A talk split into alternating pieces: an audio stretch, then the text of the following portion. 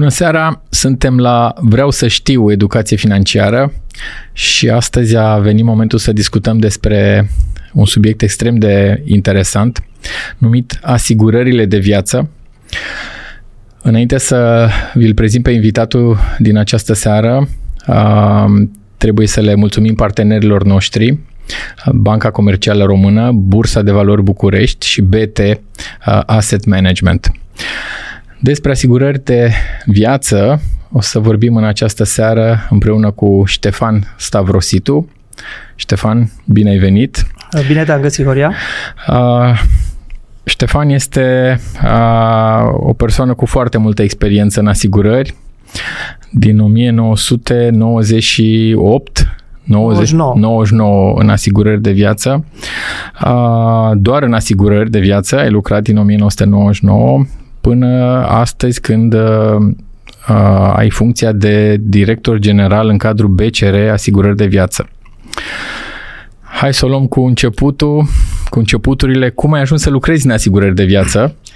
Păi în 99, uh, ca orice student într-un an terminal, uh, doream să am experiență și am aplicat la un târg de joburi. Pe vremea aceea am fost acceptat la liderul asigurării liderul pieței asigurărilor de viață din acel moment, NN, compania de astăzi, și am început când eram student. Practic munceam trei ore pe zi și așa am descoperit lumea asigurărilor. După ce am terminat studiile, mi s-a oferit un, uh, un uh, job full-time la vremea aceea și am continuat, uh, am început cariera în asigurări de viață.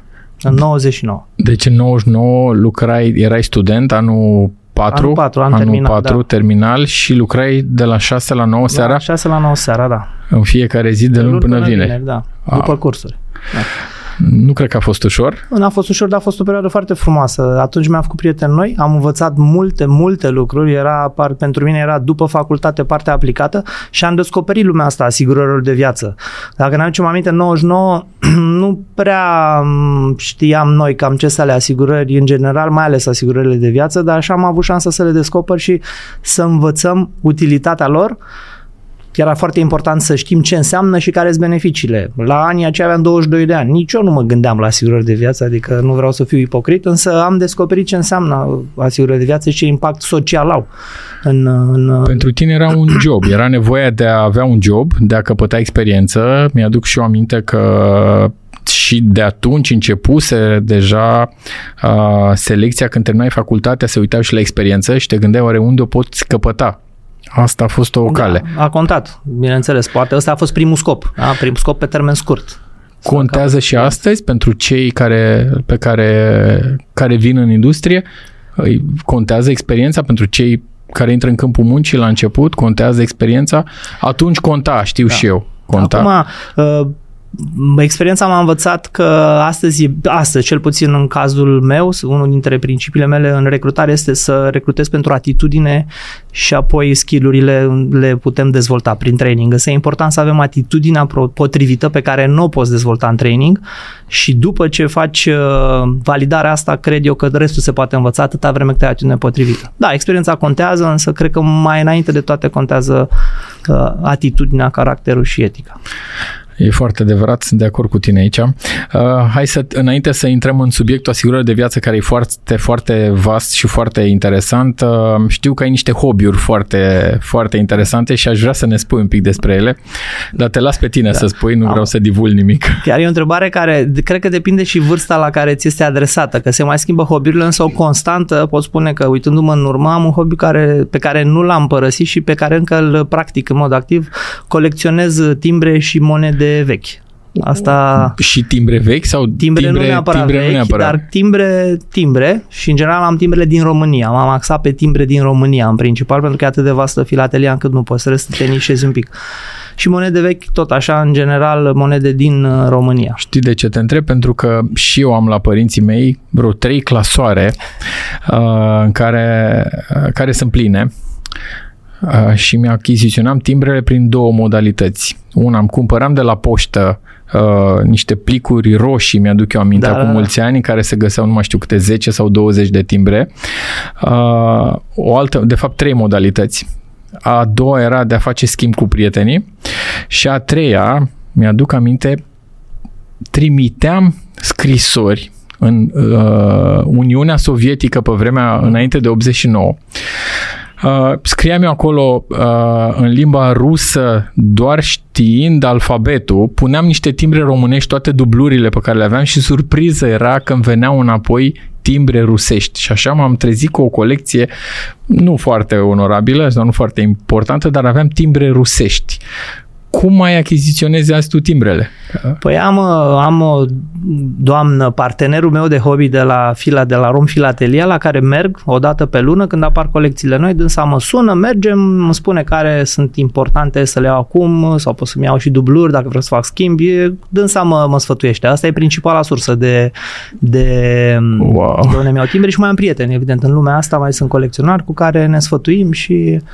Ai multe clasoare? Am, am mai multe de Ai mai multe, da? da? da ok, da. eu știu Asta, că am trei. Da, eu am de vreo 20 de ani colecționez timbre și sunt multe și sunt, nu sunt doar timbre, sunt multe efecte poștale, ca să spun așa, din lumea asta. Sunt colițe, sunt coli. Mai există colițe? Da, cum să nu. Sau da. erau un triunghi, erau niște timbre? Da, am uitat cum diverse. se numesc acum. Mm, avem multe colțare, colțare, colțare, se colțare, așa da, se numeau, gata, da, ok, ok. Dar știi cum e filatelia, apropo că mă întrebi, un hobby pe care îl faci uh, de-a lungul vieții și îl lași mai departe copiilor tăi. Oarecum e o legătură între asigurările de viață când o să ajungem acolo, pentru că mm-hmm. tu le faci, dacă este gândit la valoarea lor, dacă nu au valoare când le achiziționezi, ele, ca vinul, se învechesc și în timp capătă valoare. Dar pentru asta, probabil că ești colecționar un, o viață și lași, dacă vrem, o moștenire copiilor tăi să ducă mai departe. Abia atunci are și o valoare materială, nu vorbesc de valoarea emoțională. Mi-aduc aminte, acum trebuie să-mi spui că eu nu mai țin minte, erau uh, timbre cu ștampilă sau fără. Da, Cele fără ștampilă erau mai, mai valoroase, valoroase da, dar nu,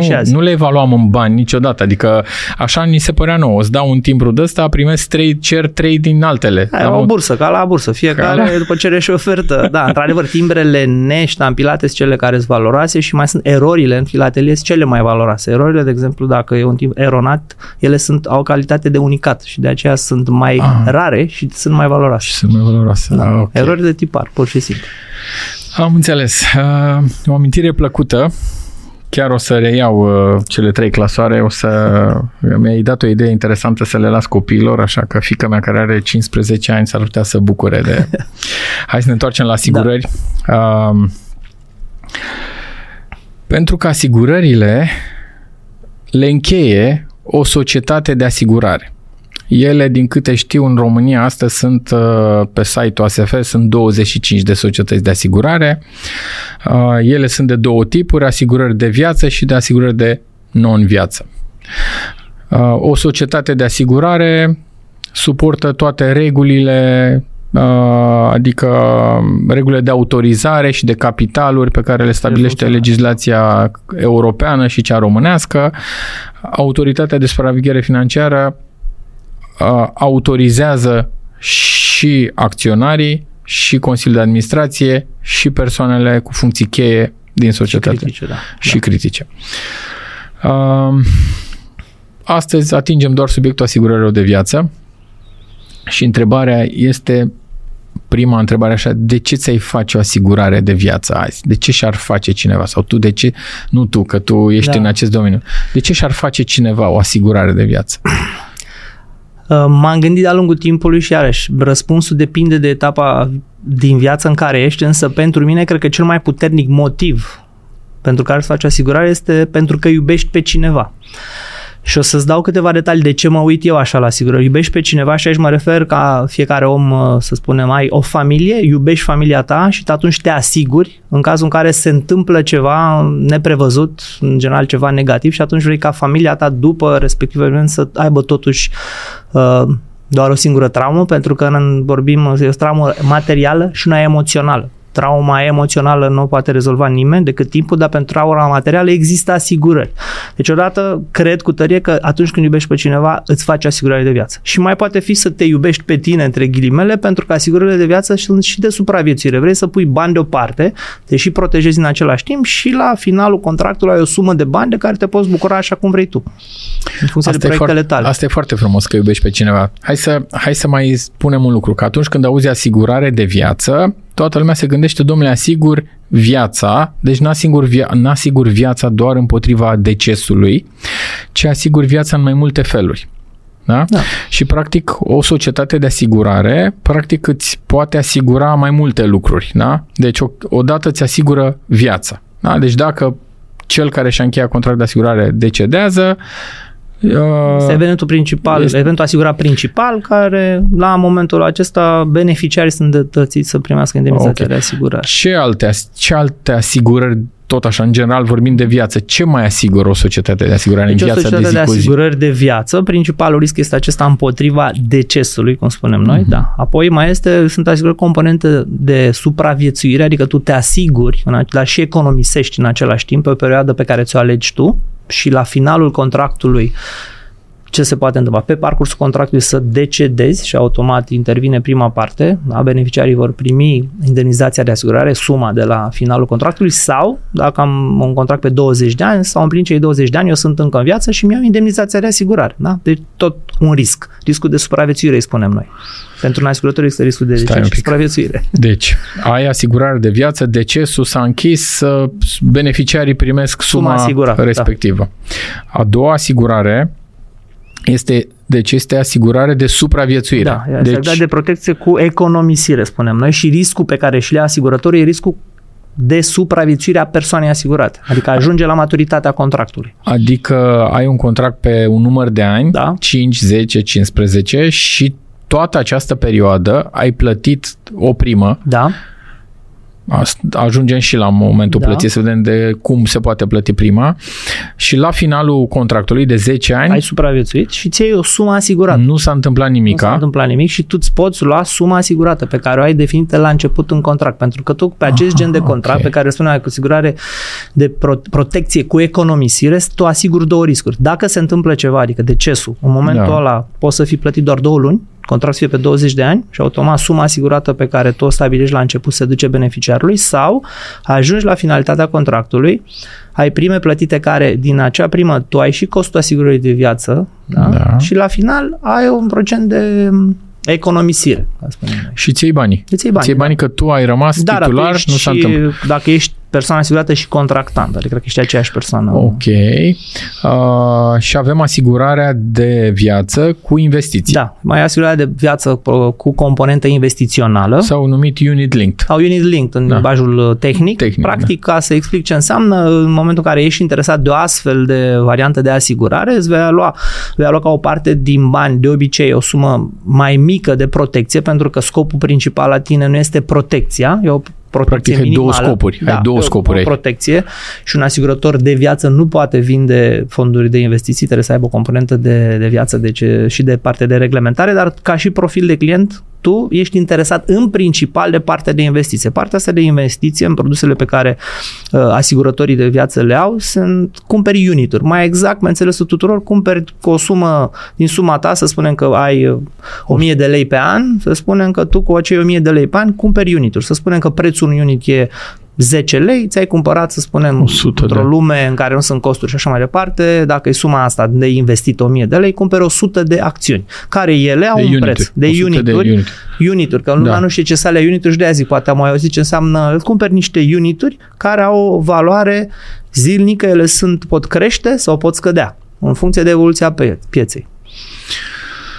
Ok. Deci, la prima asigurare am stabilit asigurare de viață pentru deces, s-a întâmplat, moștenitorii și-au luat banii.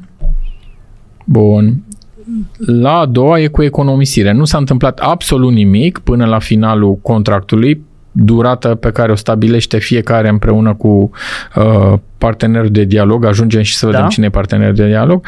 Și la a treia, al treilea tip de asigurare, când practic ai două componente, ai Da. și asigurare de viață și componentă investițională, investiție, o parte din aceea 1000 de lei, Da, de deci- exemplu, pe lună sau pe an sau pe care Da? cât își permite fiecare, o parte se duce în asigurare de viață și, și o restul parte în investiții. Da, da.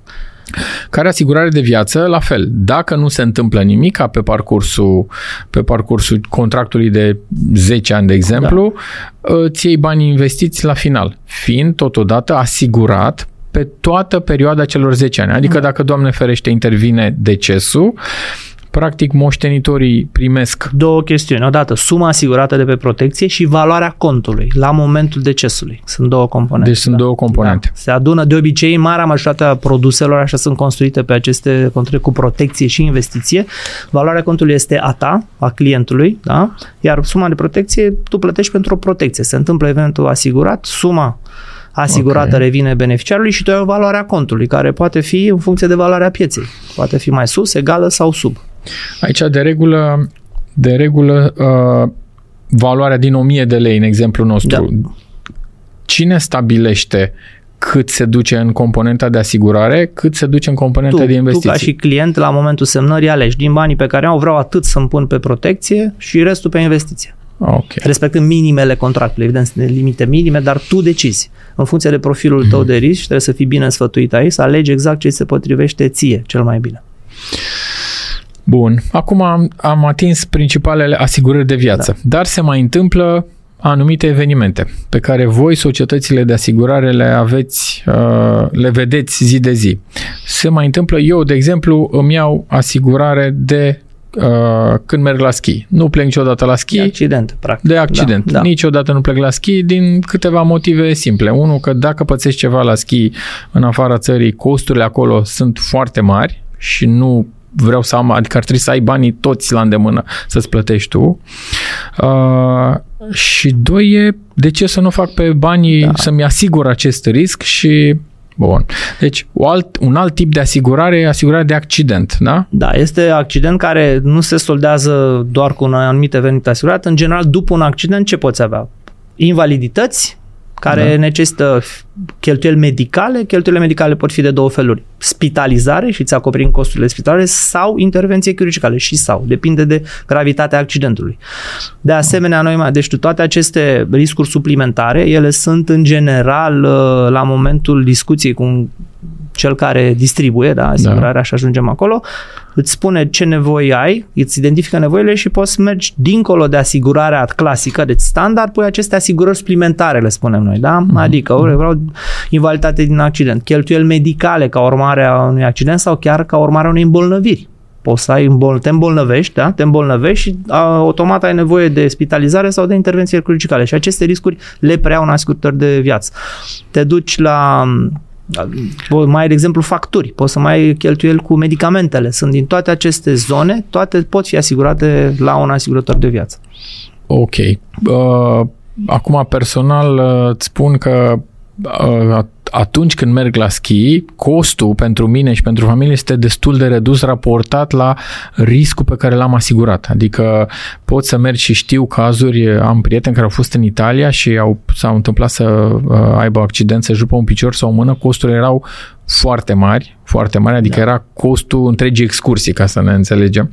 Și atunci niciodată nu merită să pleci cu, nu știu, cu 30-50 de lei, poți să fii asigurat sau 100 de lei, cred că maxim, o săptămână, 10 zile fără nicio problemă.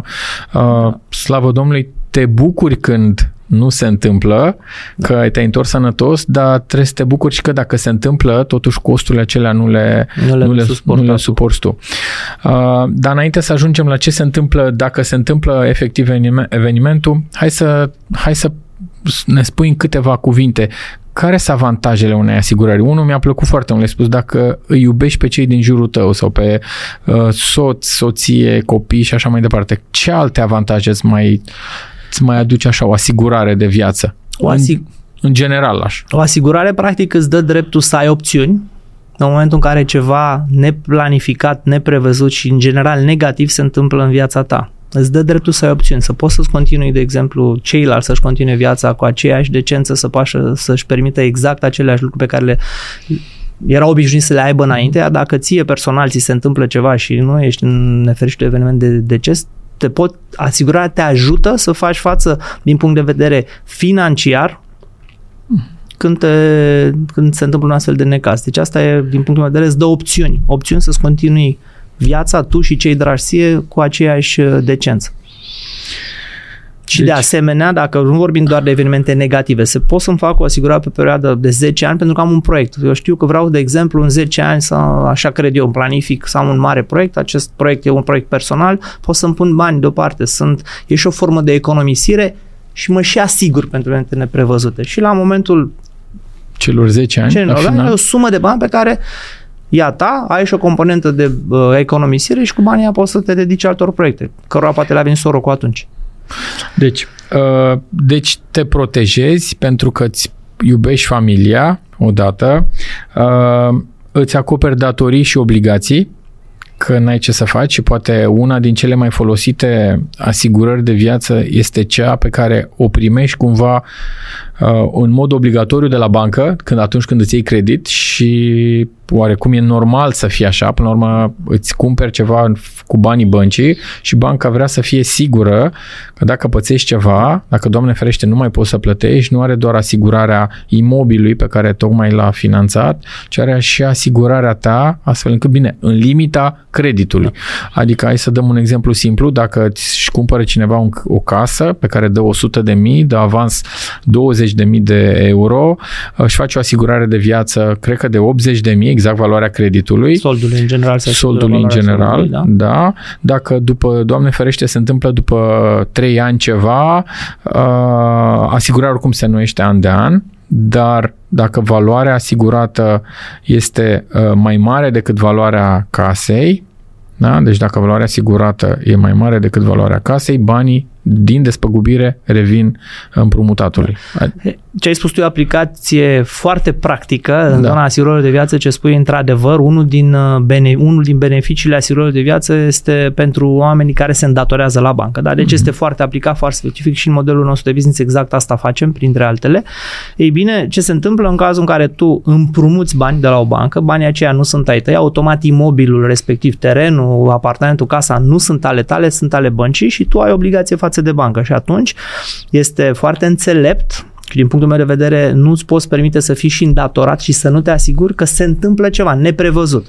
Costul unei astfel de asigurări este unul pe care și-l permite oricine, nu vreau să intrăm în detalii și sunt oferte rezonabile în toată piața, dar utilitatea este că dacă se întâmplă ceva și nu poți returna banii, automat asigurătorul va prelua plata soldului la bancă și restul rămâne Restul familie. rămâne familie, da, familie că da, altfel, da, da, da. altfel, altfel, în cazul unui deces, banca, banca execută efectiv da, casa respectivă da. pentru că nu mai are cine să o plătească. Banca e îndreptățită banii... să facă acest lucru pentru că uh-huh. așa este contractul și te poți acoperi foarte simplu, având această asigurare de viață atașată creditului, cum îi spunem noi. Uh, mai e un lucru pe care uh, l-am văzut destul de des practicat în această industrie a asigurărilor, pregătirea pentru educația copiilor și e un exemplu pe care l-au preluat și industria de fonduri, aceea de a economisi uh, alocația sau cel puțin da. alocația pentru și asta exact la momentul nașterii copilului pentru că atunci se nasc niște emoții în părinți astfel încât uh, uh, simt nevoia de a face ceva pentru copiilor și încheierea unei asigurări de viață cu componentă investițională pare o soluție, una dintre soluțiile care chiar e la îndemână și pe care știu că o fac mulți părinți, tocmai pentru că o faci pe 18 ani, știi că pui acolo pentru copilul tău o anumită da. sumă, cum e la voi? Se întâmplă? Este, tot, este o aplicare atunci când iubești pe cineva, ajungi exact. la planurile financiare pentru copii, pentru că asta faci. Pui bani deoparte pentru educația copiilor tăi și în general acest lucru și eu l-am luat, de exemplu, când s-a născut uh, băiatul meu, la momentul respectiv, mi-am făcut o asigurare fix la o lună după ce el s-a născut, că așa nu puteam să fac de la prima zi, de la o lună. Uh-huh. Și practic am făcut exact cum, văd că știi foarte bine cum, exact cu 18 ani, pentru că intenția a fost ok, în cazul în care ceva neprevăzut se întâmplă, compania de asigurare preia plata primelor până când uh, copilul, beneficiarul împlinește 18 ani și automat în momentul ăla poate să-și continue educația, studiile. Este beneficiul principal un astfel de asigurări. Sau dacă nu se întâmplă nimic 18 ani, pur și simplu la momentul acela banii rămân în sunt banii copilul rămân. devine că el devine major el și devine. automat este beneficiarul real a celor sume pe care tu le-ai economisit de-a lungul celor 18 ani. Știi, noi am făcut, uh, noi am făcut niște calcule la un moment dat, plecând de la exemplu Bursei de Valori București, uh, ce poți face cu 100 de lei timp, lunar timp de 25 de ani. Uh, timp de 25 de ani, 100 de lei lunar, ne spunea Adrian Tănase, investiții uh-huh. în indicele bet cu dividende fac aproximativ 70.000 de euro din 25 de ani înapoi. uh, și noi în industria de fonduri de investiții am calculat în urmă cu câțiva ani ce poți face cu alocația timp de 18 ani și erau sume spre 50.000 de euro.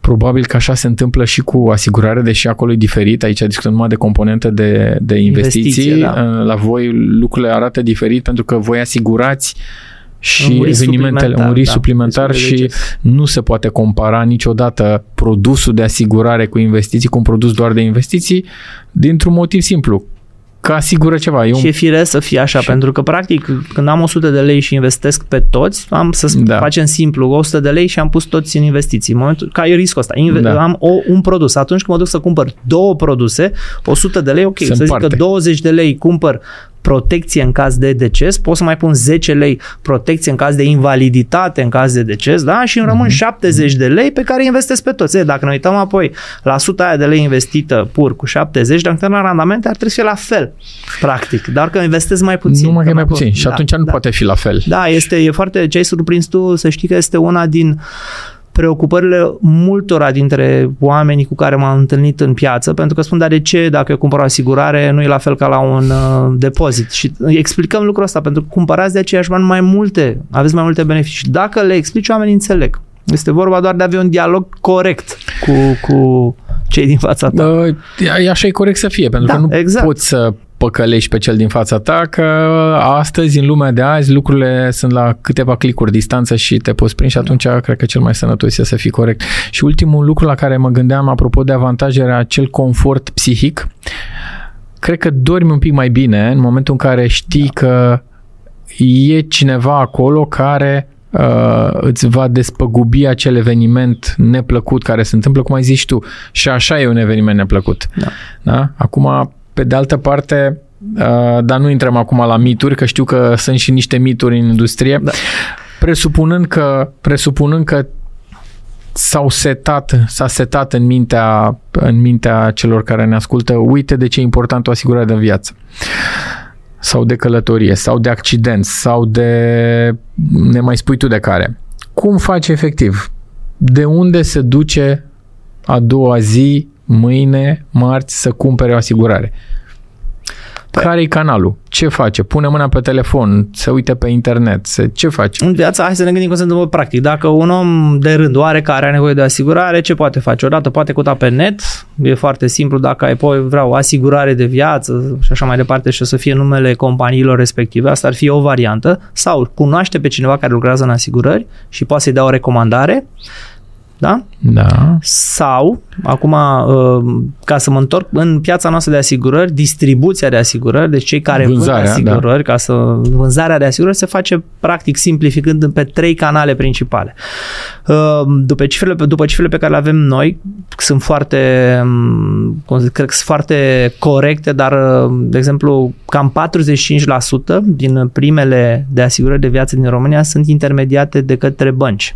Da? Deci poți să te duci de la, la o bancă, oricare bancă din România. Aproape toate băncile vând BCR, știu Aproape, sigur că da, vine, BCR ne-a povestit vinde, Dana Dima, da. poți să te duci la BCR să-ți iei o asigurare Dacă de viață. Dacă ai nevoie de asigurare de viață, poți merge la BCR și acolo consilierul bancar îți poate analiza nevoile tale și va face o ofertă potrivită nevoilor tale. Și... Sau poți prin George, ne-a explicat Dana Dima la fel. De acasă, din George, wow. George, cred, cel mai modern uh, instrument prin care poți ajunge rapid, elegant, modern la... Deci poți să-ți faci asigurarea din George, da. efectiv, da. asigurarea de viață Bun. Da. Deci At- un canal, uh, un canal nu mai zic că bancar, banc, da? tot bancar e când îți iei creditul, banca exact. îți, banca te obligă să te, nu te obligă. Nu te obligă, că de fapt cred că e costul mai mic. Spune, dacă, poate să-ți fac diverse oferte, însă te sfătuiește bine, zic eu, banca, uh-huh. pentru că spune, ok, ai un credit la noi și asta e dobânda, dacă îți faci, dacă e opțiunea ta, să faci asigurare de viață, am o dobândă mai bună. Sau poate să fie inclus în pachet. Eu vând pachetul cu asigurare de viață, pentru că din punctul meu de vedere este acțiune responsabilă din partea băncii, pentru că știe că respectivul client se îndatorează și e bine să fie protejat uh-huh. împotriva eventurilor neprevăzute. Deci, deci la bancă poți face prin bancă. Da, bancă poți face asta. Apoi poți în ordinea importanței pe piață sunt, le spunem, consultanții financiari sau agenții financiari din piață care sunt forța proprie de vânzări a respectivelor companii de asigurări. Da? okay. care au o forță proprie, sunt, uh, colaborează doar cu respectiva uh, societate, societate de asigurări și pot face intermedierea asigurărilor de viață pentru acea societate. Da? Și ei reprezintă tot așa, cam vreo 45%. Sunt uh, pe acolo, 44, 46, okay. cam așa e împărțită piața. Deci cam 90% din piața de asigurări este intermediată fie de bănci, fie de agenții de asigurare, consultanții financiari. Oameni pregătiți care pot oferi această consiliere. Și pe locul 3, în ordinea, repet, volumului de prime de asigurări intermediate, este locul 3 este reprezentat de brokerii de asigurare. Ei intermediază foarte mult pe piața de non-viață, sunt principalul jucător pe piața de non-viață în distribuție, dar sunt al treia, uh, al treilea, al canal. treilea canal în asigurările de viață. A, uite, eu nu știam asta. Credeam că brokerii diferența... sunt primii care, primul canal, dar de fapt brokerii nu e așa. în asigurările de, de non-viață. non-viață. Copleșitor distribuie și broker, diferența între un broker și un agent al unei asigurări este că brokerul are contracte cu mai mulți asigurători și prezintă clientului uh, conform mandatului său, cele mai bune oferte din piață, minim trei oferte care să se potrivească nevoilor clientului. Deci dacă, dacă mergi la bancă, este destul de simplu. Da, deci asta e o variantă. Poți să te duci după aceea la forța de vânzări a societăților da. de asigurare. Da. da. Și acolo stai de cu un consilier care îți da. pune pe masă și îți explică, îți, ex, îți da. pune, uh, îți uh, mă rog, îți cere, îți determină nevoia, exact. în primul rând. Este da? în mod obligatoriu, așa trebuie să înceapă o vânzare de asigurări de viață. Da. Trebuie, în primul rând, să, să consilierul din fața ta trebuie să-ți înțeleagă nevoile. Mm. Altfel, și este și obligatoriu în distribuția de asigurări ca cel din fața ta să vândă pe nevoile tale. Și este foarte important lăsăm la o parte etica, pentru că dacă eu mă duc și am nevoie de o asigurare, nu știu exact uh, dacă îmi permit, potrivește. Uh, nu știu cât anume vreau. E, și atunci un consilier de asigurare are o metodă prin care îți evaluează nevoile și în urma acestui dialog o să spun, ok, din ce mi-ați spus, în funcție de câte economie aveți, ce planuri de viitor aveți, ce responsabilități aveți, ce obligații aveți, dumneavoastră cred că aveți nevoie să vă faceți acest gen de contract de asigurare, economisire, protecție, poate că e bine să aveți și partea de cheltuieli medicale și el îți face o ofertă pe baza nevoilor tale. Ok. Deci la bancă pare un pic mai simplu. Pentru că produsele pentru legate de credit sunt, sunt un pic mai simple. Sunt un pic mai simple. Pentru că ai nevoia și... identificată. Tu acolo când da. ai un credit, de exemplu, dacă ți-ai luat un credit, nevoia ta principală este să acoperi acel credit. Dar evident și la bancă. Poți lua asigurări suplimentare. Poți să mai acoperi, de exemplu, împotriva bolilor grave. Deci în ah. portofoliul BCR avem și această asigurare. Poți pe lângă asigurarea principală să-ți dar stai puțin, da. că am în exemplu cu casa de 100.000 de euro, da. asigurare, creditul 80.000, da. poți să-ți iei o asigurare de viață care să fie 150.000 de euro? Sau trebuie să fie în limita sumei? Poți să-ți mai da, nu în aceeași nu tranzacție, în aceeași tra- adică a, ai o okay. produsul care e legat de credit, dar în aceeași discuție cu consilierul presupun, da, mă interesează și o asigurare facultativă, cum îi spunem noi, adică în plus de ah. partea asta, că tu dacă se întâmplă ceva, nu lași nimic familiei, totul se duce către bancă, pentru că e datoria ta față de bancă, da? Și după ce se acopere dar, banca, în același rămâne... timp, pe același eveniment asigurat, tu poți să mai pui, ok, pe lângă asta vreau să mai îmi pun separat 50.000 de euro care vreau să-i las familiei mele, să economisesc sau pentru planuri financiare pentru copii sau poți să-ți pui, uh, noi zicem asigurare suplimentară, poți să spui să te asiguri împotriva evenimentului unei boli grave, cum spunem noi. Da? Mm. Nu, dacă intrăm în statistici, nu sunt foarte fericite legat de cauzele de deces din România. De ce? Pentru că, din păcate, din păcate, da. avem undeva la 915 decese pe zi, iar în România, în fiecare zi, din păcate, din diverse cauze, mor oameni nou, cam 915 după ultimele statistici. Și principalele trei cauze de deces sunt AVC-ul, bolile cardiovasculare și cancerul. Wow. Deci cam asta este principiul. Și te poți și afecțiunile grave te poți asigura împotriva unei astfel de nenorociri care vine, nu te întreabă. Da, există și acest produs în portofoliul asigurătorilor. Ok. Trist, dar adevărat și real. Da, adică asta, da, da. asta statisticile. Deci mă întorc că varianta de a-ți cumpăra o asigurare este la bancă, varianta cealaltă este la consilierul firmei de asigurări, asigurări de respective și a treia este la brokeri. Da. Deși la broker ei sunt uh, brokeri în general, sunt toți numiți brokeri, dar ei sunt brokeri și intermediari dacă știu eu bine, te rog să mă corectezi, brokerul poate să vândă mai multe, de la mai multe societăți asigurări, de asigurări, da?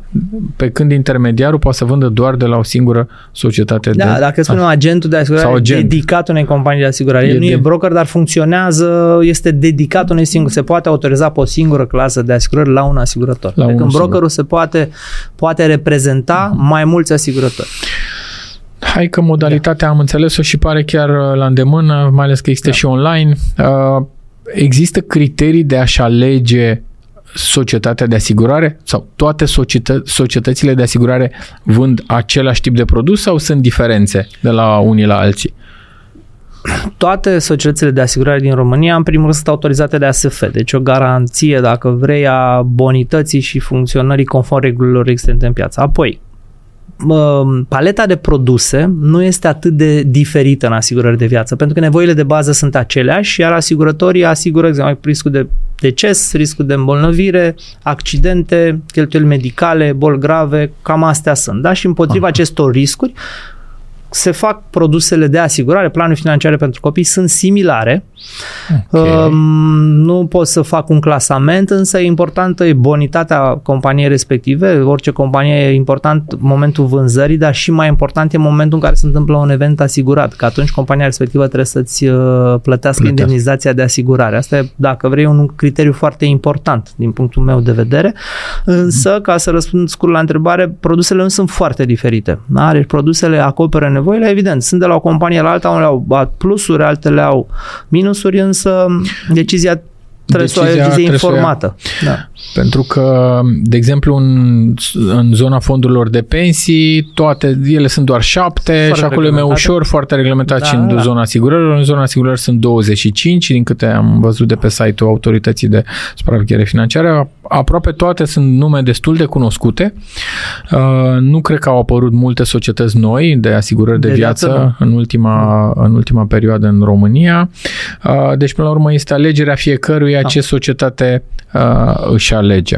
Da, eu consider că asigurări, companiile de asigurări de viață sunt solide în momentul de față în România și din punctul meu de vedere doar opinie personală și onorează obligațiile și e un lucru bun pentru piața de asigurări din România. Hai să intrăm mai în amănunt pu- puțin. Ajungem în fața consilierului, presupunând că varianta prin George e destul de simplă, intuitivă și uh, uh, facilă. Ajungem în fața unui consilier și vin eu în fața ta și zic, Ștefan, vreau să-mi asigur viața pentru 10 milioane de euro. Și tu ce faci tu? Consilierul. Da, da, da, ok. Ce, să zicem ce facem fac așa? Eu, adică da, mie... Okay.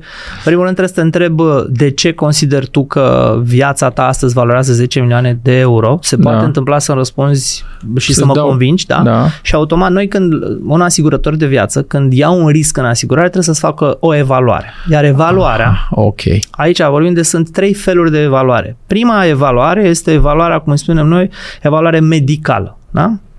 A doua evaluare, și o să detaliez, uh-huh. dacă e interesant uh, pentru Te rog, chiar important, da, da, da. Avem evaluare medicală, evaluare ocupațională și evaluare financiară.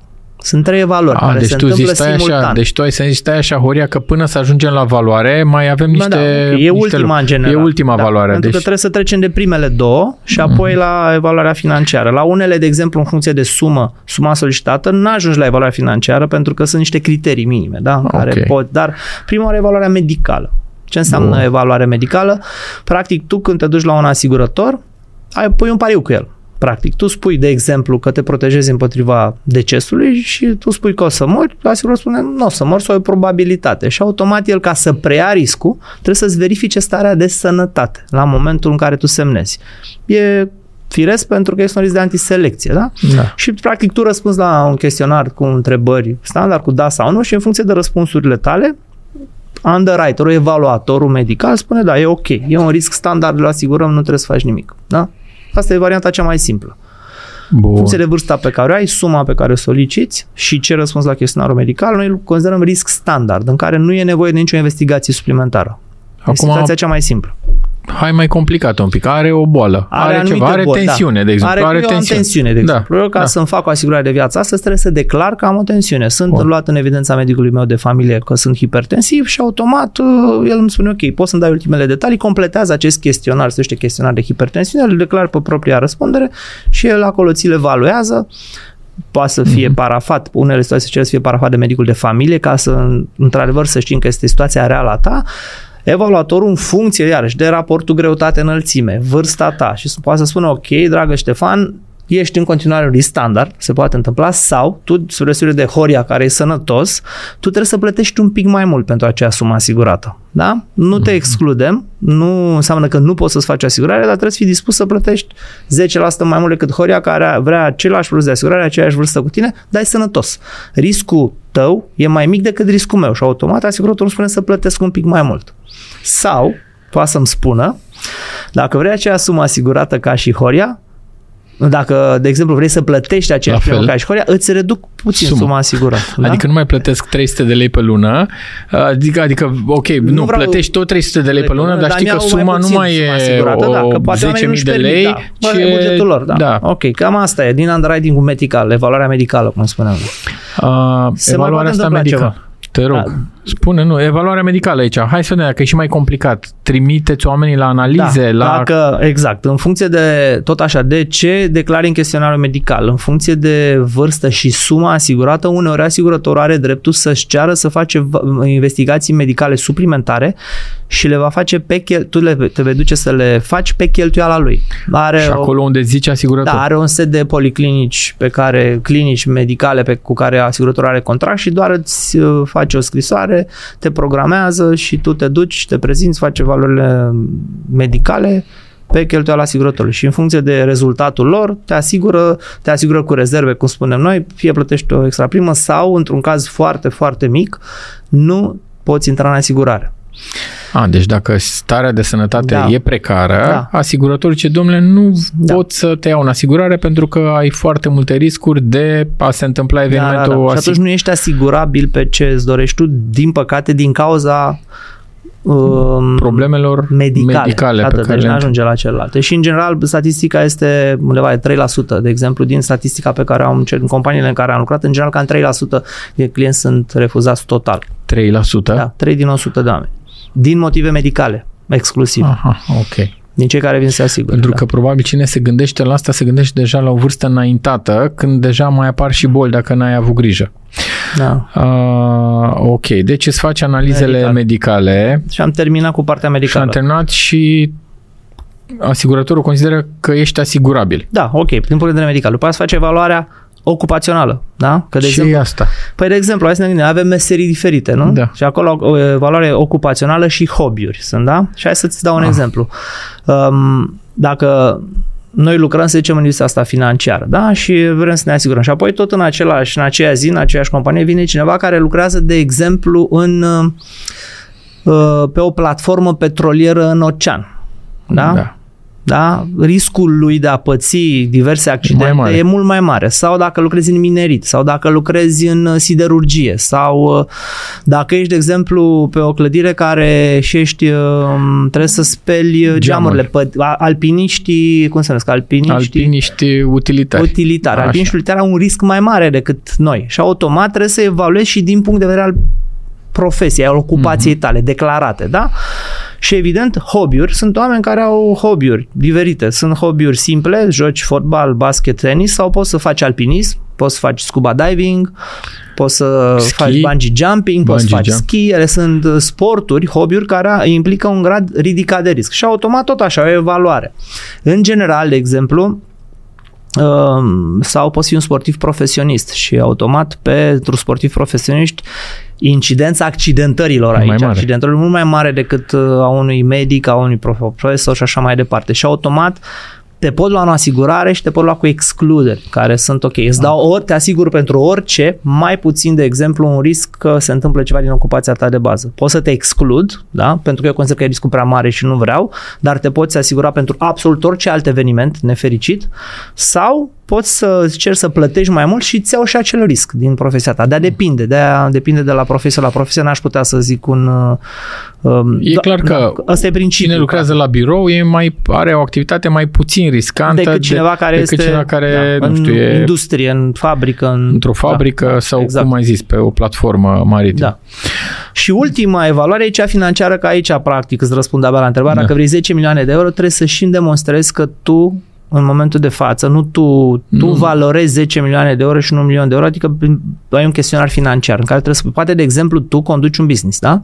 Conduci Mhm. un business și tu îi poți demonstra că, uite, businessul pe care tu îl conduci, tu ești principala persoană responsabilă care și poți să probezi că, uite, în ultimii 5 ani, compania pe care o conduc eu a produs aceste 10 uh, milioane de euro. venituri venituri. și eu sunt persoană cheie și automat sunt o serie de declarații pe care le faci și poți dovedi că asta e valoarea pe care tu o ai în momentul respectiv. Și da, evident, are și o primă în consecință pe care trebuie să ți-o permiți. Trebuie să arăți care sunt veniturile tale din ultima perioadă care să justifice acea primă de asigurare.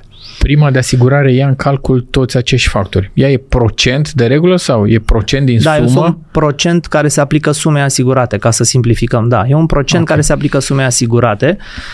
care cu cât ai riscuri mai mici, cu atâta prima ta e mai mică. Că Da, așa ar trebui. Cu da. cât ai riscuri mai mari de sănătate, de uh, hobby-uri uh, riscante, uh, de business-uri la fel riscante, cu atâta prima e mai Cât mare. ești mai tânăr sau mai bătrân, că un tânăr e asigurarea, costul, dacă nu zicem, costul asigurării de viață e mai scăzut pentru un tânăr decât pentru, când zic tânăr, hai să spunem că e mai aproape de data la care s-a născut, de unul care e mai departe de data la care s-a născut, dar cu cât înaintezi în vârstă, costul asigurării de viață crește. Ce statistic, nu e că... Păi e da. simplu, pentru Da. că îmbătrânim și când îmbătrânim apar boli mai multe și Da. riscuri mai... riscuri de, din zona riscuri- asigurării, da, deci bolnăviri, uh, Apropo Da. de riscuri, uh, hai să-ți povestesc cum mi-am făcut eu prima asigurare de viață. Într-o duminică dimineață sunt nevoit să plec la Iași, era tatăl meu la, în spital acolo și luni trebuia să fiu înapoi în București. Plec duminică dimineața la Iași, București, Iași și seara la 1 noaptea vin înapoi. După discuția de luni pe care o aveam la prima oră de neamânat, următorul lucru m-am dus și mi-am făcut o asigurare de viață pentru că mi-am dat seama că puteam să ajung în pom de multe ori cu mașina și zic că stai că RCA-ul e altceva, cascul e altceva, acolo mi-a asigurat mașina și dar așa, nu viața, da. dar nu viața. Și din momentul ăla mi-am făcut asigurare de viață care a ținut câțiva ani. Mi-a atras atenție exact cum zici faptul că în fiecare an suma creștea pentru că, așa cum zici, riscurile erau mai mari. mai mari, da. Și e normal, e adevărat, te costă cumva mai mult, dar ai riscuri mai multe și am simțit că, într-adevăr, cu cât e suma asigurată mai mare, cu atâta și prima e mai mare. Da. Prima depinde și E o practică asta, apropo de primă, există procente Mai multe- standard sau cum se Practic întâmplă în se industrie? folosesc în general, toți asigurării trebuie să folosească tabelele de mortalitate din țara respectivă Ah, și ah. pornind de aici, tu când stabi, de exemplu, hai să vorbim simplu. Concret, Dacă eu vreau simplu, să da. iau un contract, vreau să, în prima oară îmi stabilesc o sumă asigurată și automat în funcție de suma asigurată, Nu, eu am spus 10 milioane de euro ca să pară înțeles, așa, da, deci am ok. pus-o exagerat, tocmai că... dar va- ca să luăm, de exemplu, ce le interesează cât plătește. Păi, cât plătesc eu pe Da, an ca să da. am o asigurare. Acel preț depinde de vârsta ta, Da, de bagajul medical pe care îl ai, da? ok. da? Deci cu de cât ești mai durata sănătos. pe care semnezi, Ah, durata și de contractului, cu cât e mai lung, da? Cu cât e mai lung, eu am o perioadă mai lungă de timp și pot să am un risc de a Adică dacă una e să mă asigur până la 50 de ani, una să-mi iau riscul de asigurare până la 75 de ani. Și atunci cea cu până la 75 e mai scumpă sau e mai ieftină? Riscul tău de a... Riscul- nu, este mai scumpă. e mai Procentul scumpă. e un pic mai mare, da. Procentul Dar- e mai mare, e mai scumpă pentru că mă duc până la da, 75 de acoperă un ani risc pe când perioadă mai mare, mă da. întorc la statistici. Te, Da, te rog dar să... dacă intri de vreme, plătești Da. mai puțin. Dacă intri la 25 de ani, plătești mai puțin. Dacă eu intru, pe ace- am- noi- amândoi ne asigurăm până la 75 de ani, cel care e la 25 de ani plătește mai puțin decât cel care intră în asigurare la 40 de ani. Pentru aceea sumă asigurată cu aceeași scadență, să spun. Asta pentru de ce e mai, mai puțin? Că practic dacă suntem sănătoși la fel și tu începi la 25 de ani și eu încep la 35 de ani, prima ta e mai mică, deși avem aceeași sumă și doar durata diferă. Da, doar A, durata. pentru că durata ta e mai, e O mai perioadă lungă mai mare, da, și care se monitorizarea de către Societatea de Asigurare a Era un risc Sănătății pe perioadă mult mai, așa un risc pe perioadă mult mai mare pe care se pot întâmpla ok, lucruri, da. Ok, ok. Eu, nu e neapărat intuitiv, da, în general Nu e, oamenii da. nu, dar eu mi-au, mi asum un risc pe perioadă mult mai lungă de timp și practic pariul pe care îl face societatea de asigurare cu mine este la început, da, e mai ieftin la început, Da, da, stai, deci este mai ieftin la început, e mai ieftin la început că ești mai tânăr. Da. Asta e normal. da. Da. după aia, dacă suntem pe aceea, eu asta zic cu durata, dacă ne asigurăm la aceeași vârstă, dar eu sunt pe 10 ani, tu pe 30 de ani, Vei plăti mai mult, că mi-au un risc, tu iei mai mare risc. Aha, asta ok, zic, pe perioadă mai ok, lungă de timp, ok. la asta am vrut să zic. Ok, da? ok, ok. Bun, de e procent de regulă, deci suma e procent, Da, e un procent, depinde în de general, da. mulți factori, deci nu cred că poate de fi complicat. standardizat, nu poate fi Și standardizat. sunt, de exemplu, sunt variante de produs în care asigurătorii pot alege, ok, să ai o primă fixă. Se poate întâmpla și asta. Ah, ok. Pentru o perioadă mai lungă de timp. Dar astea sunt deja tehnicalități. Depinde da? de Depinde. omul care s-a hotărât și a completat chestionarul medical, chestionarul Exact. profesional, am ajuns și la sumă și la final se hotărăște în funcție de sumă pe care o dorește a, se, a fi, Da. a, a fi Și- asigurată da, suma și de asigurată suma și pe prima. care și-o permite. Da, și prima pe care și-o și-o permite, da. permite că ziceam eu 10 milioane de euro, dar probabil că prima poate fi În consecință, în va fi- consecință adică procent din această Și sumă. trebuie să poți permite să o plătești în fiecare lună pe perioada în care... Și Acum ajungem la un moment. uh, Dacă nu mai plătești primele, cum sunt? Lunare, trimestriale? Poți alege nu? lunar, trimestrial, semestrial și anual. A, deci e la alegerea Cele patru fiecare- frecvențe, da. Bun. Dacă te oprești din plata unei prime, polița de asigurare... În în general, practica pe piață, din momentul în care nu-ți plătești prima de asigurare, în general, companiile de asigurare îți oferă o perioadă de grație. Asta ce înseamnă? Deși ești în întârziare de plată, dacă se întâmplă evenimentul asigurat, te despăgubește. Această perioadă variază între 30 și 60 de zile, cam asta e practica. Se spune că ai diverse ok. probleme financiare și nu poți achita la timp. Ok, fine, te păsuiește 30 de zile, să zicem, asta e practica cea mai comună. Um, și um, în acele 30 de zile ai timp să plătești. Dacă nu plătești, se întâmplă eventul asigurat. Din punct de vedere legal, contractul produce efect. Produce Dar efect. din a 31-a zi, să zicem, dacă luăm cazul ăsta, dacă se întâmplă ceva și n-ai plătit, din păcate nu, mai, nu vei mai fi despăgubit. Mm, Face sens până la urmă, că Da. e, Este- riscul e contra unei plăți lunare sau trimestriale Da. și... A, bun, deci dacă nu mai plătești, singura consecință e că nu mai ești asigurat, Asigurat și nu mai și- primești acea sumă. Da. Primele, modalitatea primelor am stabilit-o, lunară, trimestrială, semestrială și anuală. și anuală. E vreo diferență? Adică dacă plătești uh, anual sau trimestrial e mai ieftin? Sau Există câteva reduceri, se practică, înainte erau mai generoase, acum sunt, de exemplu, din uh, cazuistica apropiată mie, din ce Da. ne uităm, în general mai primești uh, discounturi de frecvență pentru semestrial și anual. Pentru lunar și trimestrial nu prea se mai oferă discounturi de frecvență. Și mai sunt discounturi de mărime, în funcție de cât de mare e prima asigurată într-un an de zile, mai e un discount de mărime. A, deci dacă e frecvența mai mică, adică dacă plătești doar o De dată două sau ori de pe două ori pe an, Da, e ai, poți primi un discount.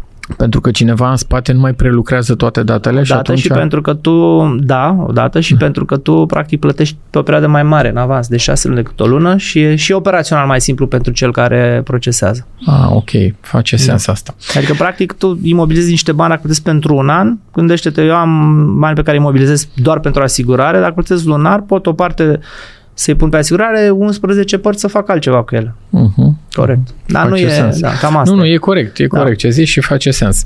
Hai să ajungem la pasul următor, practic. Ai încheiat toate cele trei, ai trecut cele trei hopuri, ai stabilit prima de asigurare semestrială, ai stabilit suma, Da. știi cât ai de plată, semnezi un contract. Mie mi-atrage atenția a, de fiecare dată, mi-atrage atenția și aici trebuie să te întreb, că nu știu nici eu, atunci când primești ofertele, ele sunt destul de succinte, ceea ce e normal, că dacă îți spune tot ce e acolo, dar nu poți să citești chiar tot ce e acolo, eu am încercat de câteva ori. Când, în schimb, te duci la condițiile de asigurare, e foarte important să citești contractul. Pentru că, și mi-am prins urechile, recunosc, la ultima vacanță plecat cu copil mic de 4 ani și câteva luni, mi-am dat seama că s-ar putea să se îmbolnăvească, că așa sunt copiii mici, și să nu mai pot pleca în vacanță și uh, societatea de uh, uh, nu de asigur, societatea de, Intermediere, uh, nu brokerul, de, inter, de, era broker, turism, da, de agenția turism. de turism, Agenția da, de ok, turism care mi-a, ți-a mi-a dat vândut această pachetul, da. posibilitate. Și m-am zis, hai să vedem în ce condiții. Mhm. Sincer să zic, mi-am prins urechile. Condițiile sunt multe, paginile sunt multe de citit. Da. Și aici întrebarea mea este dacă este reglementat, a ceea ce se pune în fața clientului e reglementat sau scrie fiecare asigurător ce dorește acolo ca să atragă clientul. Cum funcționează aici? Întrebare foarte bună. Este exclus ca un asigurător să poată oferi condiții contractuale care să nu fie avizate de ASF. Deci tot Ok. fiecare produs vândut de orice asigurător din România, viață, da. non-viață, este autorizat de ASF în prealabil. Se autorizează produsul și condițiile contractuale, conținutul lor. Aha, Excluderi, bun. tot, tot, tot. Ele sunt avizate eu am citit da. acolo și ce ar trebui să fac în momentul în care uh, se întâmplă evenimentul și nu mai plec în vacanță. Că, de fapt, uh, dorința exact, mea era, era. Uh, vreau să fiu asigurat că dacă mi se îmbolnăvește copilul și nu, nu mai pot pleci, pleca, da, storno, da, uh, acel storno. Da părea destul de simplu, adică citind efectiv, nu trebuia să citești cele, nu da. știu, 20 de pagini cât erau acolo, erau destul de multe, dar mi-a atras atenția faptul că trebuie să știi ce nu se asigură.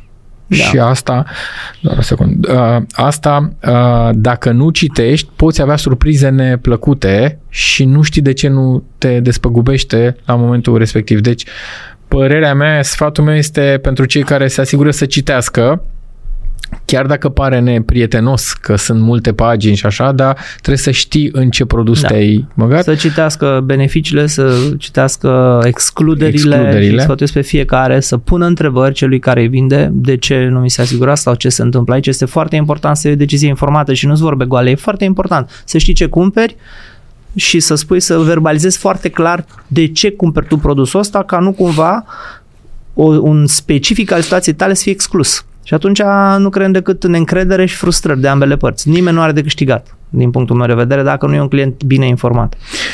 Da, adică trebuie să știi că ai niște obligații când s-a întâmplat evenimentul, uh, trebuie să știi pe cine suni, trebuie să te uiți în contract, trebuie să știi ce trebuie să faci, trebuie să-ți uh, pregătești niște documente, să le ai, nu așa doar dai un telefon da. și gata. Adică e, vine la pachet cu niște bani pe care îi vei primi ca despăgubire din banii societății de asigurare, dar trebuie, e procedurizat, ca să spun așa, deși nu-mi place cuvântul, dar da. asta nu, pot, nu puteți funcționa, cred că altfel, nu? Da.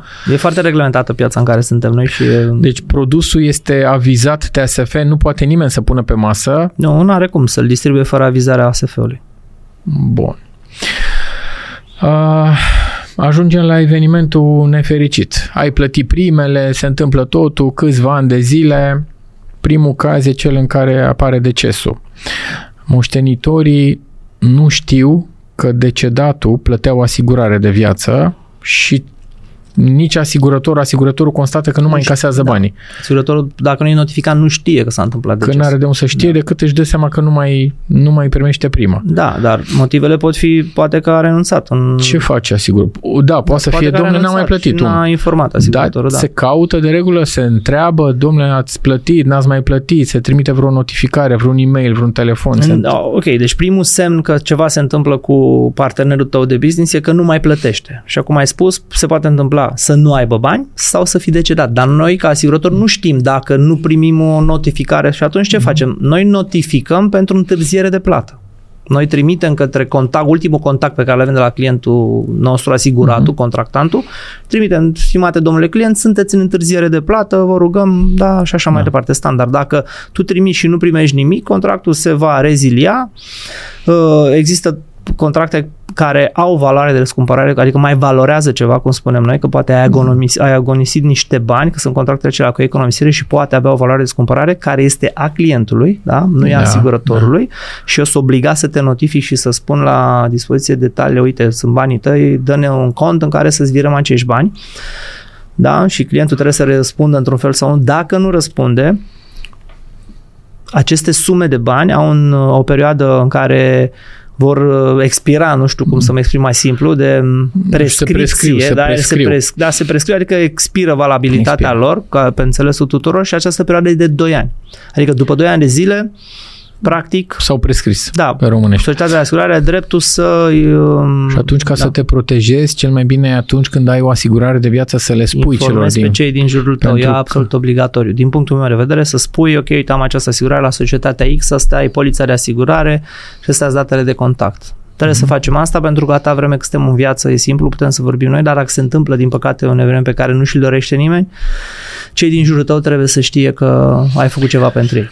Hai să vedem și celelalte cazuri mai puțin triste Da. în care apare spitalizarea, intervenții Da. chirurgicale, îmbolnăvire. Trebuie să notifici întotdeauna în funcție de, asi- de ce ești în viață, notifici asigurătorul pe canalele pe care le ai la dispoziție, fie la Îți scrie telefon. în condiții, da? În ce? Pe da, ce canal? și în general asigurătorii își informează bine clienții. Astăzi ai date de contact, ai un dată și tu conform, trebuie să notifici, da? Trebuie să notifici evenimentul asigurat, că te-ai îmbolnăvit și ești spitalizat sau că ai cheltuieli medicale de nu știu ce natură sau ai o intervenție chirurgicală orice, sau ai o invaliditate, da? Poți să ai o invaliditate în urma unui accident de mașină sau de muncă și Notificare e telefonică de regulă? Că poți să suni prima oară poți să suni. Cel Dacă mai simplu e poți, să dacă suni. poți și nu ești spitalizat. Da. Că dacă ești spitalizat Dacă și nu, nu... cineva din cineva jurul trebuie tău să poate sune. notifica numele tău și trebuie să trimită documentele medicale care atestă fie invaliditatea, fie cheltuielile medicale care au în spate. Da? Deci trebuie să... Și apoi pre- se notifică evenimentul asigurat și apoi sunt documente medicale care atestă faptul că s-a întâmplat. Ai un raport al poliției dacă a fost un accident de mașină sau diverse spețe.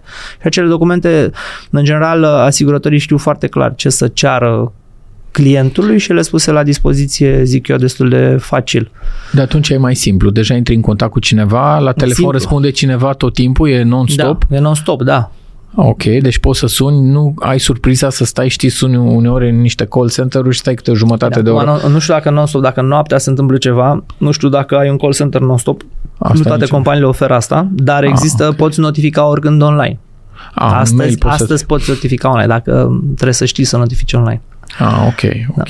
Deci nu e așa complicat. Nu. Dar, încă o dată, cel mai bine e să citești condițiile de asigurare, pentru că acolo vei găsi și unde trebuie să suni și în cât timp trebuie să suni sau să notifici da. online și ce trebuie, să, trebuie să-ți iei acte, pentru Ce că documente nu, trebuie ce să pui la documente trebuie să dispoziție, pui la da. dispoziție, care documente sunt normale să fie, că e ca la ca la vorba aceea, ca la, nu știu, asigurările la RCA, când ai un mic accident cu mașina și trebuie să Da, ai trebuie un să pui la document. dispoziție toate documentele, în general cele care dovedesc producerea evenimentului asigurat, pentru care vei primi o despăgubire. Și la spitalizare simplu, ai sigur o scrisoare medicală, ai pe baza ceva, ai scrisorii întotdeauna medicale, pe cel mai, da. Și tu cu acele documente îți informezi asigurătorul și te va învăța ce trebuie să faci. Și în general, iarăși, distribuitorul tău e în în general e bine cel care dacă ai încă o relație cu cel care ți-a vândut asigurarea, e important să-l suni și te va ajuta să simplifice Mhm, dacă vrei mhm, hățișul, care uneori poate, poate părea complicat. Sigur pare, pentru că atunci când ai pățit ceva, nu-ți mai arde ai de și o acte. emoție care nu e una foarte pozitivă și atunci e bine fie cel care a fost lângă tine când ai cumpărat produsul de asigurare, e Să- important deontologic și etic e bine să te ajute, Să- deși responsabilitatea nu e a lui, însă oamenii care suntem mai să facem um, lucrurile, în general, să generăm și încredere, da? Și trebuie să ne Mhm. ajutăm clienții atunci când se întâmplă ceva în general negativ în viața lor. Da. Da. Așa e și în viață, nu Da. numai în asigurări. Uh, cine ar trebui, după părerea ta, să aibă o asigurare de viață? Poți să o ai la 16 ani sau poți să o ai la 18 sau poți să o Ar ai... trebui, ca să poți semna, trebuie să ai 18 ani, să fii tu persoană asigurată și contractant. Poți fi persoană asigurată sub 18 ani, dar trebuie să semnezi un uh, adult, Părinte. da, un părinte, bunic, unchi, da, Tutore, peste tine, ceva, tutore da. legal, da. Deci trebuie să ai drept de semnătură, cu drepturi de pline, trebuie să ai 18 ani ca să poți să angajezi contractul cu drepturi de pline. Este situația în care dacă e sub 18 ani, pot face părinții tăi Pentru tine. Da. Deci, ca să mă întorc la întrebare, cine ar trebui să o aibă asigurarea? Ar fi minunat să o aibă toată populația. din punctul meu de vedere, toți care au minim 18 ani ar trebui să se gândească la ce asigurare au nevoie și sunt îndreptățiți legal să-și poată cumpăra o asigurare. E greu ca student, aici trebuie Da. să recunoaștem și dacă n-ai venituri, e greu, nu e imposibil, dar e greu, dar cel puțin când intri în câmpul muncii ar fi util. Da. Există statistici în România câți oameni sunt asigurați din, în România ca număr de persoane sau ca tipuri de asigurări? Există așa ceva? Există statistici, pot, pot să spun, de exemplu, din piața de asigurări din România, da. din păcate, segmentul asigurării de viață reprezintă doar 18% din toată piața de asigurări. Deci astăzi în România așa este împărțită partea de asigurări. Deci asigurări de viață 18%, 82% asigurările de non-viață, adică în zona asigurării de non-viață intră asigurările de mașini, RCA, casco, case, apartamente, răspunderi civile, tot ce înseamnă din zona aceasta, non-viață. PAID și PAID intră Da, care tot este la... obligatorie a obligatorii. locuinței. Da, și intră în zona de non-viață. A, deci da. asigurări de viață doar 18%. Da, da. Și Ah, de, da, wow. mai sunt câteva statistici care nu sunt încurajatoare, din păcate. Da, avem număr de clienți, nu sunt relevante, pot să spun doar că cam asta e, din, uh, doar 18% din ce se asigură în România. Și dacă vrei să intrăm mai în detaliu, ca să, pe înțelesul tuturor, dacă e, Da. câți bani scoate un român din buzunarul lui da. Da. pe an pentru asigurări, în gen, asigurări, viața în Da, viața în da, România da. este suma de 193 de euro, care înseamnă aproape 800 de lei, da? Deci 800 de lei, 800 de lei un pe român an. scoate din, din buzunar, pentru pe asigurări an. de viață și non-viață. Deci pentru orice. Da. Asta e statistica României, Știi ce e din păcate. ciudat? Că constat din 800 ce de lei spui. pe an. Constat, e trist că e doar Da, atâta. da. Pentru că, 900. Uite, da. deci noi asig- ne asigurăm viața noastră, adică pe noi 18% și restul asigurăm bunurile. Asta este spune una din, multe. Asta, da, asta da, e din păcate, uh, iarăși, toate asigurările sunt bune, să nu vreau să... Da, da. Dar a- astăzi când vorbim, da, despre asigurări de viață și dacă faci un exercițiu, eu l-am făcut în multe zone în care am fost și am avut ocazia să lucrez și în afara României, nu doar, Mhm. și am, am pus o întrebare, l-am pus tuturor, aveți uh, mașină? Da. Și v-ați asigurat uh, mașina, casco? Se ridică un număr de mâini în sală. Și zic, În ok, viață. aveți și asigurare de viață? Și s-au lăsat un număr de mâini jos. De- E o realitate. Deci asta Da. e... E o realitate, din păcate, m, destul de tristă. Nu, nu vreau să judec, vreau să emit Nu, e o- judecăți de e o- valoare, e o dar e, un- stare, e, e un, o e un real- fapt. e da, un e un fapt. fapt. Și iarăși nu vreau să spun cei mai ieftini, cei mai scumpi, că nu vreau să fiu Nu, uh, scopul nu e, ambasadorul, da. dar într-adevăr, hai să ne gândim. Deci dăm 900 de lei pe an pentru asigurări de viață și non-viață, dintre care doar 18%, adică o cincime din acei 900 de lei îi dedicăm nouă. Da? 150 Bine, ce, ceilalți ar putea să zică c- cei, uh, cei 82% îi dedicăm produselor noastre. Dar care pare că sunt mai importante produsele noastre decât noi înșine. Da, uneori da, ne punem pe ultimul loc, nu știu, nu, nu vreau să emit, repet, anumite, să am prejudecăți. Cred că avem nevoie să, să fim uh, informați de utilitatea asigurărilor în general. Astăzi vorbim de asigurări de viață, de utilitatea lor, deci este important să le ai.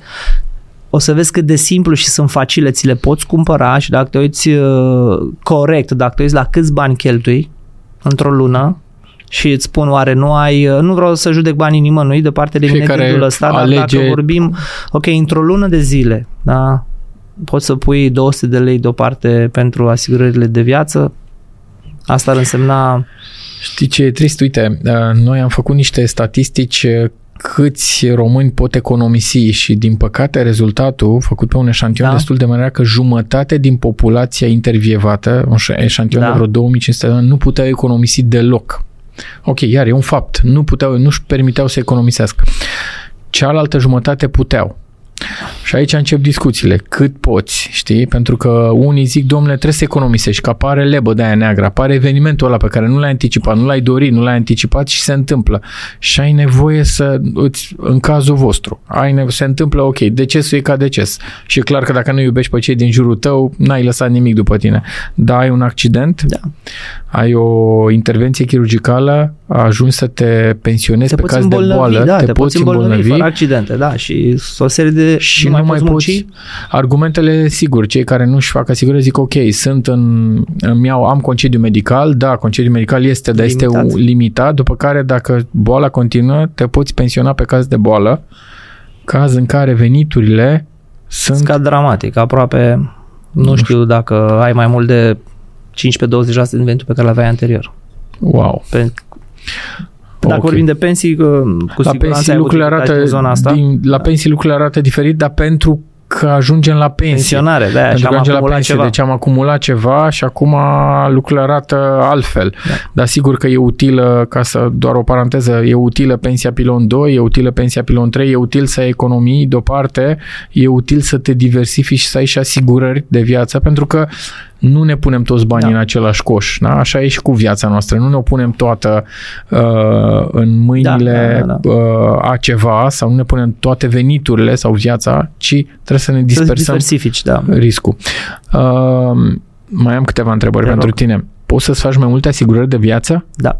Poți să-ți faci mai multe asigurări de viață la mai mulți asigurători, la același asigurător, fiecare asigurător are regulile lui și e simplu, adică nu e, tu de exemplu să vrei să-ți asiguri la un asigurător, să ai făcut un contract, mai apare ceva în viață, să mai faci un contract, un contract și el îți cumulează suma asigurată. Ce ți se poate întâmpla? La un moment dat te mai trimite la o examinare medicală suplimentară. Ah, Dacă okay. se cumulează, că practic pe un eveniment asigurat, el cumulează mai multe sume. Da? Dacă mm-hmm. ești la același asigurător. După aia poți să te duci la alt asigurător ca să, cum ai spus tu, să ai, să fii diversificat. Poți găsi da. anumite produse care se potrivesc mai bine în altă parte, dacă ai o cunoaștere atentă a, a pieței. Ah, ok, ok. Deci, deci poți să, să faci mai multe. Asigurări. Da. E diferit față de asigurările de locuințe, uh, de exemplu. Trebuie să te întreb de niște greșeli comune pe care le fac oamenii în legătură cu asigurările. asigurările. Dăm și mie câteva exemple. Păi o să începem cu unul care cred că e pe buzele tuturor. Asigurările de viață sunt prea scumpe. Ok. Nu? Da. Tu ce părere ai?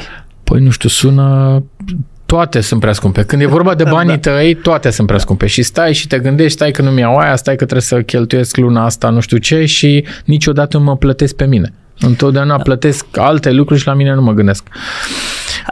Din punctul de vedere asigurările de viață nu sunt scumpe, întotdeauna comparativ cu ce și poți să-ți faci o asigurare, de, de, în cadrul da. companiei în care sunt eu, de exemplu, poți să-ți iei o asigurare de viață de la 9,5 lei pe lună.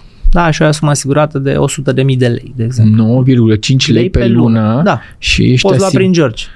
Și ai o sumă asigurată de 100 de, mii de, 100 lei, de, mii de lei? Deci, decez din accident, ca să vorbim. Dacă îți permiți 9,5 lei pe lună, wow. poți să fii asigurat pentru riscul 100 ăsta de, 100 de mii de lei, de lei. deci 20 de mii de euro. Da, da. Ok. Deci nu sunt scumpe. Ăsta e un mit Iarăși, așa care sună, e da, mit, e un mit. Din punctul meu de vedere și trebuie să, e, e foarte important să primești un, un sfat corect și să-ți evalueze cu adevărat capacitatea, ce înseamnă scump pentru tine. Pentru tine scump înseamnă ceva, pentru mine scump înseamnă da. altceva, pentru fiecare înseamnă altceva, dar acest scump se poate uh, foarte simplu demonta, ok, ce cumpărăm de banii ăștia, da? Hai să vedem ce cumpărăm și cât ne costă, pentru că dacă într-adevăr nu-ți poți permite să dai 100 de lei pe lună sau 200 de lei pe lună, da. poate îți permite să dai 50 de lei pe lună sau 30 de lei pe lună și cu acei 30 de lei pe lună ți, ți acoperă o nevoie care poate e potrivită, poate nu e suficientă, că într-adevăr sunt, din păcate, bugete diferite, dar mm-hmm. asigurările de viață nu sunt scumpe. Mai era un mit aici. Da. Sunt tânăr, sănătos, nu am nevoie de asigurare de viață. Asta, asta e nu numai în asigurări, asta e și la investiții, nu mă gândesc eu la pensie, cam 25 de ani, 35 la pensie mai hă, hă, cale lungă. E la fel? Da, e la fel? Acum nu vreau să fiu ipocrit. Când aveam 22-23 de ani, deși lucram în asigurări, era greu să conștientizez de ce aș avea nevoie de asigurare. Astăzi, dacă mă întorc, da. astăzi, dacă m-aș asigura pentru că viața m-a învățat ceva, adică cu mintea acum dacă m-aș întoarce, de ce? Că sunt dispus, sunt, uh, pardon, sunt supus riscului de accident atunci. Da, am o viață mai dezordonată, sunt mai curajos, mi-asum riscuri mai mari, corect? Mm-hmm. Da, și se pot întâmpla, din păcate, accidente. Deci, din punctul de vedere și pentru cei tineri sunt necesare asigurările. Apoi, nu mai vorbesc, pe măsură ce înaintezi în viață, ai responsabilități noi. Nu mai vorbesc de starea de sănătate, care din păcate, în general, e bine să avem o stare bună de sănătate, dar realitatea arată că, din păcate, starea noastră de sănătate se degradează. Și de aceea consider că nu e niciodată suficient de tânăr ca să te, te asiguri și cu cât te asiguri mai devreme, cum spuneam, cu atât o să fie mai ieftin. E bine să începi timpuriu să-ți asumi riscuri, că atunci e sănătos, ești mai tânăr și e mai, dacă vrei, mai ieftin să te asiguri atunci când riscurile nu au apărut în viața ta. Mai era un mit apropo de asigurări de viață nu sunt necesare dacă am economii suficiente. E așa sau nu e așa? Păi hai să ne gândim acum, da, trebuie să definim ce înseamnă suficient, fiecare își definește suficientul ăla, e foarte individual, dar eu aș spune, e adevărat ce spui, da, e da. adevărat, Horia, ce spui, însă gândește-te că dacă ești asigurat și se întâmplă ceva rău, va plăti altcineva pentru tine. Dacă nu ești asigurat se întâmplă ceva rău, vei da din economiile tale, economiile tale pe care poți face altceva le poți, nu știu, dedica unui mhm. proiect, lăsa familiei, planuri de viitor, orice altceva. Da, ai economiile tale, sunt banii tăi munciți, dar dacă se întâmplă ceva grav, vei plăti tu. De aceea ne facem și asigurări. economiile tale se pot se diminua pot, da, dintr-o dată. de gravitatea faptului. Avem, da, avem venituri suficiente, fonduri suficiente de rezervă, dar suficient pentru ce? Pentru, nu vreau să fiu pesimist, dar poți fi diagnosticat cu cancer. Ai bani suficienți? Nu știi se pot întâmpla alte lucruri, nu mai poți munci și așa mai departe. Practic, la asigurare că e pe buzele multora, din păcate, nu cred da. că știu persoană care să nu fie auzit că vreo cunoștință să nu fie avut cancer. Da. În momentul în care te asiguri de boală, practic poți să deci apare evenimentul nefericit, cancerul și primești o sumă de bani sau ți se plătesc tratamentele. Există, Cum poate fi aici? Da, e, din fericire există soluții oferite de asigurătorii în România în care poți primi o sumă la diagnosticare, da? Sunt produse care oferă da? o sumă da. când ești diagnosticat cu cancer poți primi sumă, de repet, poți primi, depinde da. de, trebuie să cauți de, trebuie să alegi. Da, da, da sunt da, produse foarte specifice și da. un produs în care ești, primești o sumă la diagnosticare, după aia poți să ai o sumă pentru tratament și poți să, evident, dacă intervine decesul, e altceva. în partea. Dar există astfel, pentru că în momentul în care ești diagnosticat cu cancer, primul lucru trebuie să te tratezi. Nu aștept da. să, Doamne ferește, să, să decedezi și trebuie să lupți atunci. Atunci ai nevoie de bani. Există produse de asigurare care îți oferă varianta asta. Da, trist, dar adevărat și se întâmplă. Chiar da. știu persoane, da. cred că fiecare avem în jurul nostru, da, pentru păcate, că incidența da, nu... de cancer e destul de înaintată, cum ai spus, AVC și boli cardiovasculare. Da, infarctul princip... miocardic, AVC-ul și cancerul. Și principale trei cauze de deces în România. Uh, mă întorc un pic la greșeli da. pe care le fac oamenii în legătură cu asigurări. Uh, sub asigurarea e o greșeală? să te asiguri mai puțin decât uh, ai nevoie reală. Și nu vorbesc acum dacă nu-ți permiți una, dar da. să-ți permiți să te asiguri mai puțin decât uh, e nevoia ta reală. Și nevoia asta ta reală trebuie să o identifici împreună cu un consilier, da? să spună exact care mm-hmm. e mhm. nevoia ta. Și nevoia ta vine, evident, din câte resurse ai, ce responsabilități ai, câte credite ai, ce proiecte ai, cât de mare e familia ta, în ce etapă a vieții tale sunt copiii, mm-hmm. tu mm-hmm. și așa mai departe. Ai un business, investești și așa mai departe. Deci dacă te vei asigura mai puțin, crezând că ai făcut o economie, nu știu ce să zic. Asta e una. Da, și mai e, cred că renunțarea înainte de termen e o altă greșeală comună, da. adică pur și simplu cred că... Da, oamenii la un moment dat spun nu mai e utilă pentru mine, nu mai îmi trebuie. Am făcut sau nu vorbesc de nu mai îmi permit, că se poate întâmpla, se, Asta poate, e, întâmpla, se poate întâmpla, se poate întâmpla. Deși Sunt. mi se pare ciudat, deci cu 9,5 lei pe lună ai o asigurare de 100.000 de lei de deces sau de... De deces în accident. De deces în cea mai simplă, în cea mai simplă, da. Deci pornim și începem să construim. Da, noi avem produsul ăsta, îl oferim împreună pe cu care poți să-l iei online, pe George, îl da, iei da, da, online. Da, da, da. 9,5 lei pe an. Știi, asta mă duce cu gândul exact ce ne povestea uh, Dana Dima că se întâmplă la școala de bani, uh, nu mai bea trei cafele pe zi, bea numai două și economisește da. acea cafea da. pe zi. Exact. Și vezi ce sume s-ar putea să ți se adune după niște ani, că s-ar putea să ai niște surprize foarte plăcute. Una, e și mai sănătos să bei mai puține cafele pe zi, da. dar doi, bani acumulați într-un număr de ani s-ar putea să te ajute pentru diverse proiecte pe care da. le ai. Uh, mai am o întrebare, Ștefan. De ce unii oameni refuză să-și achiziționeze o asigurare de viață? De ce crezi că refuză? Că nu-și permit, am înțeles, am depășit asta. Nu-și permit. Probabil că n-au, uh, n-au întâlnit pe cineva care să poată să le explice utilitatea asigurării de viață. Probabil că n-au, cum să spun, nu au uh, înțeles și nu e poate vina lor, poate vine din convingeri, poate vine din uh, lipsă de informație, cred, mi-e greu să răspund la întrebarea asta pentru că am întâlnit multe situații uh, diferite, dar oameni care au spus pur și simplu nu cred în asigurări. Nu cred.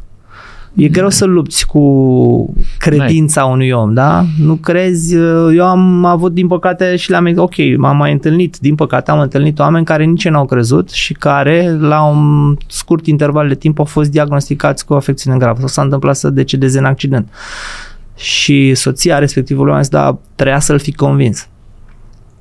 Da, e deja prea târziu. Adică e greu să lupți cu convingerea asta. E greu să schimbi credința, practic, da. uneori și, practic, asta vine din ce încercăm, ceea ce încercăm și noi să facem aici. Încercăm să punem pe masă această educație financiară da, exact. Uh, pentru a face niște alegeri în cunoștință de, de cauză, cauză da. uh, și uite, ai spus aici oameni buni, e 9,5 lei pe lună o asigurare, deci este... De aici începe discuția. De aici începe de discuția, ăștia, de da. la banii ăștia. Este de bază și suma e 100 de mii da? de, de lei de spăgubire la cea mai simplă decesul din accident. 9,5 lei, știi, noi spuneam că 100 de lei nu și-o permite multă lume și într-adevăr, realitatea e că nu-și permite mult lume 100 de lei pe lună, dar 9,5 de lei cumva ar trebui să se întâmple. Uh, pentru că ne apropiem de final, am, hai să facem o scurtă recapitulare. Am stabilit cine face asigurările de viață, societățile de asigurări, că asigurările sunt de viață sau non-viață, societățile de asigurări 25 în România, toate se găsesc pe site-ul Autorității de Supraveghere Financiară. Uh, numele sunt uh, importante toate, sau marea majoritate da. sunt nume asigurători recunoscute, serioși, asigurători da. serioși recunoscuți. O întrebare n-am atins-o, în cât timp vine plata despăgubirii în caz de eveniment, că se întâmplă, există un număr de zile? Din sau? Uh, practica cea mai uh, frecventă până în 30 de zile trebuie să primești. Okay. Până în maxim 30 maxim de zile 30 din momentul de... în care ai pus la dispoziție documentele. Toate da? documentele. Notifici, ai pus okay. documentele și maxim 30 de zile, dar în general se plătește mai repede. În general, toată lumea plătește mai repede, mai repede da. ca să-și apropie clienții, Doamne ferește. Da. Bun, deci am stabilit cine face, cine face asigurarea, uh, tipurile de asigurare, modalitatea de a cumpăra asigurarea, prin canal, prin canal bancar, prin consilierii proprii ai societăților de asigurare sau prin brokeri. Am stabilit că se încheie un chestionar de evaluare medicală și dacă e nevoie mergem la medic la clinicile pe care ți le stabilește asigurătorul pe banii asigurătorului, da. deci nu trebuie să plătească clientul absolut nimica. Deci avem chestionarul medical, avem chestionarul profesional și la un dat la final da? ocupațional și cel, și cel financiar, astfel încât toate aceste trei conduc la o ofertă pe care uh, cel din fața ta, asigurătorul uh, sau nu asigurătorul, asiguratul, uh, asiguratul le, le are la cunoștință. Uh, ai recomandat și tu și mie mi se pare foarte util să citească fiecare condițiile foarte de asigurare, atent. foarte atent, să vadă la unde trebuie să apeleze, ce are de făcut când se întâmplă evenimentul și ce documente trebuie să pună la dispoziție asigurătorului. Uh, am stabilit că banii vin în maxim 30 de zile, mai există uh, asigurări, apropo de asigurări de viață, asigurări de viață simple și asigurări cu economisire sau asigurări cu, uh, invest- de, cu componente Investiție. investiționale sau cu acel unit link. Da.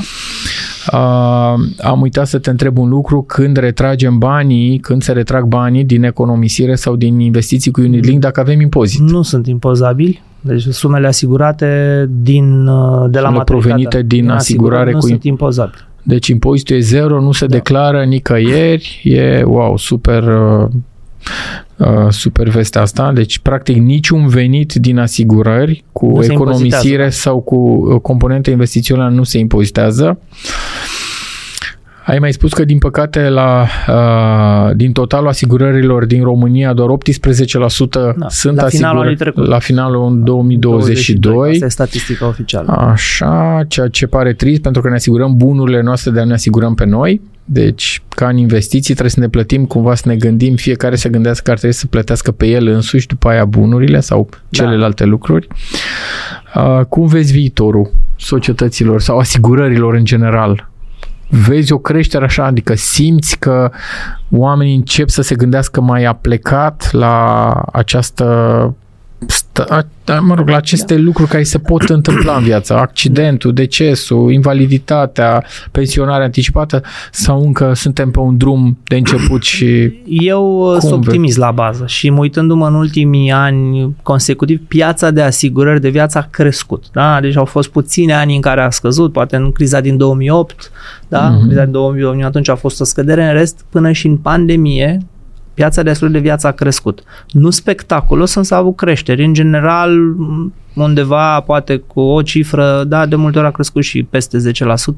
Deci a avut okay. o creștere, însă dacă ne uităm mai de departe, totuși o piață mică. Deci vestea bună e că ea crește de la un an la altul, vestea mai puțin bună încă, încă copleșitor e în favoarea asigurărilor de non-viață și un lucru bun că lumea se asigură pe non-viață. Adică nu, soluția nu e să nu se asigure pe non-viață, să se asigure mai mult și pe viață. Uh-huh. Asta vine prin educație și te felicit pentru ce faci, pentru că acest vreau să știu e, e important, cred, pentru fiecare dintre noi Este și e important modul în care ai ales să, să dacă vrei să descifrezi, să vorbești pe limbajul tuturor împreună cu mine astăzi da, despre da. poate unor un concept pe care oamenii îl consideră dificil.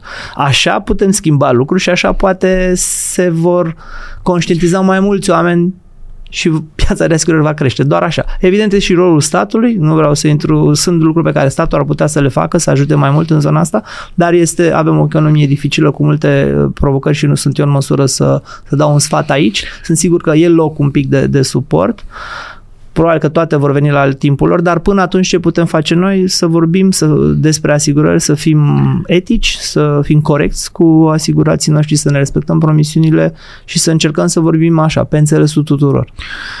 E, e foarte important pentru că, într-adevăr, nu toată lumea cunoaște acest subiect și e important să afle pe limbajul tuturor uite cum se cumpără o asigurare, uite ce simplu e, chiar mă bucur că există, că există acest canal online, acest canal simplu, George, de a-ți cumpăra o asigurare și faptul că pentru 9,5 lei pe lună poți să ai o asigurare, o sumă de 100 de mii de lei în caz de deces din accident, mi se pare un produs foarte interesant și cred că poate fi la îndemâna tuturor.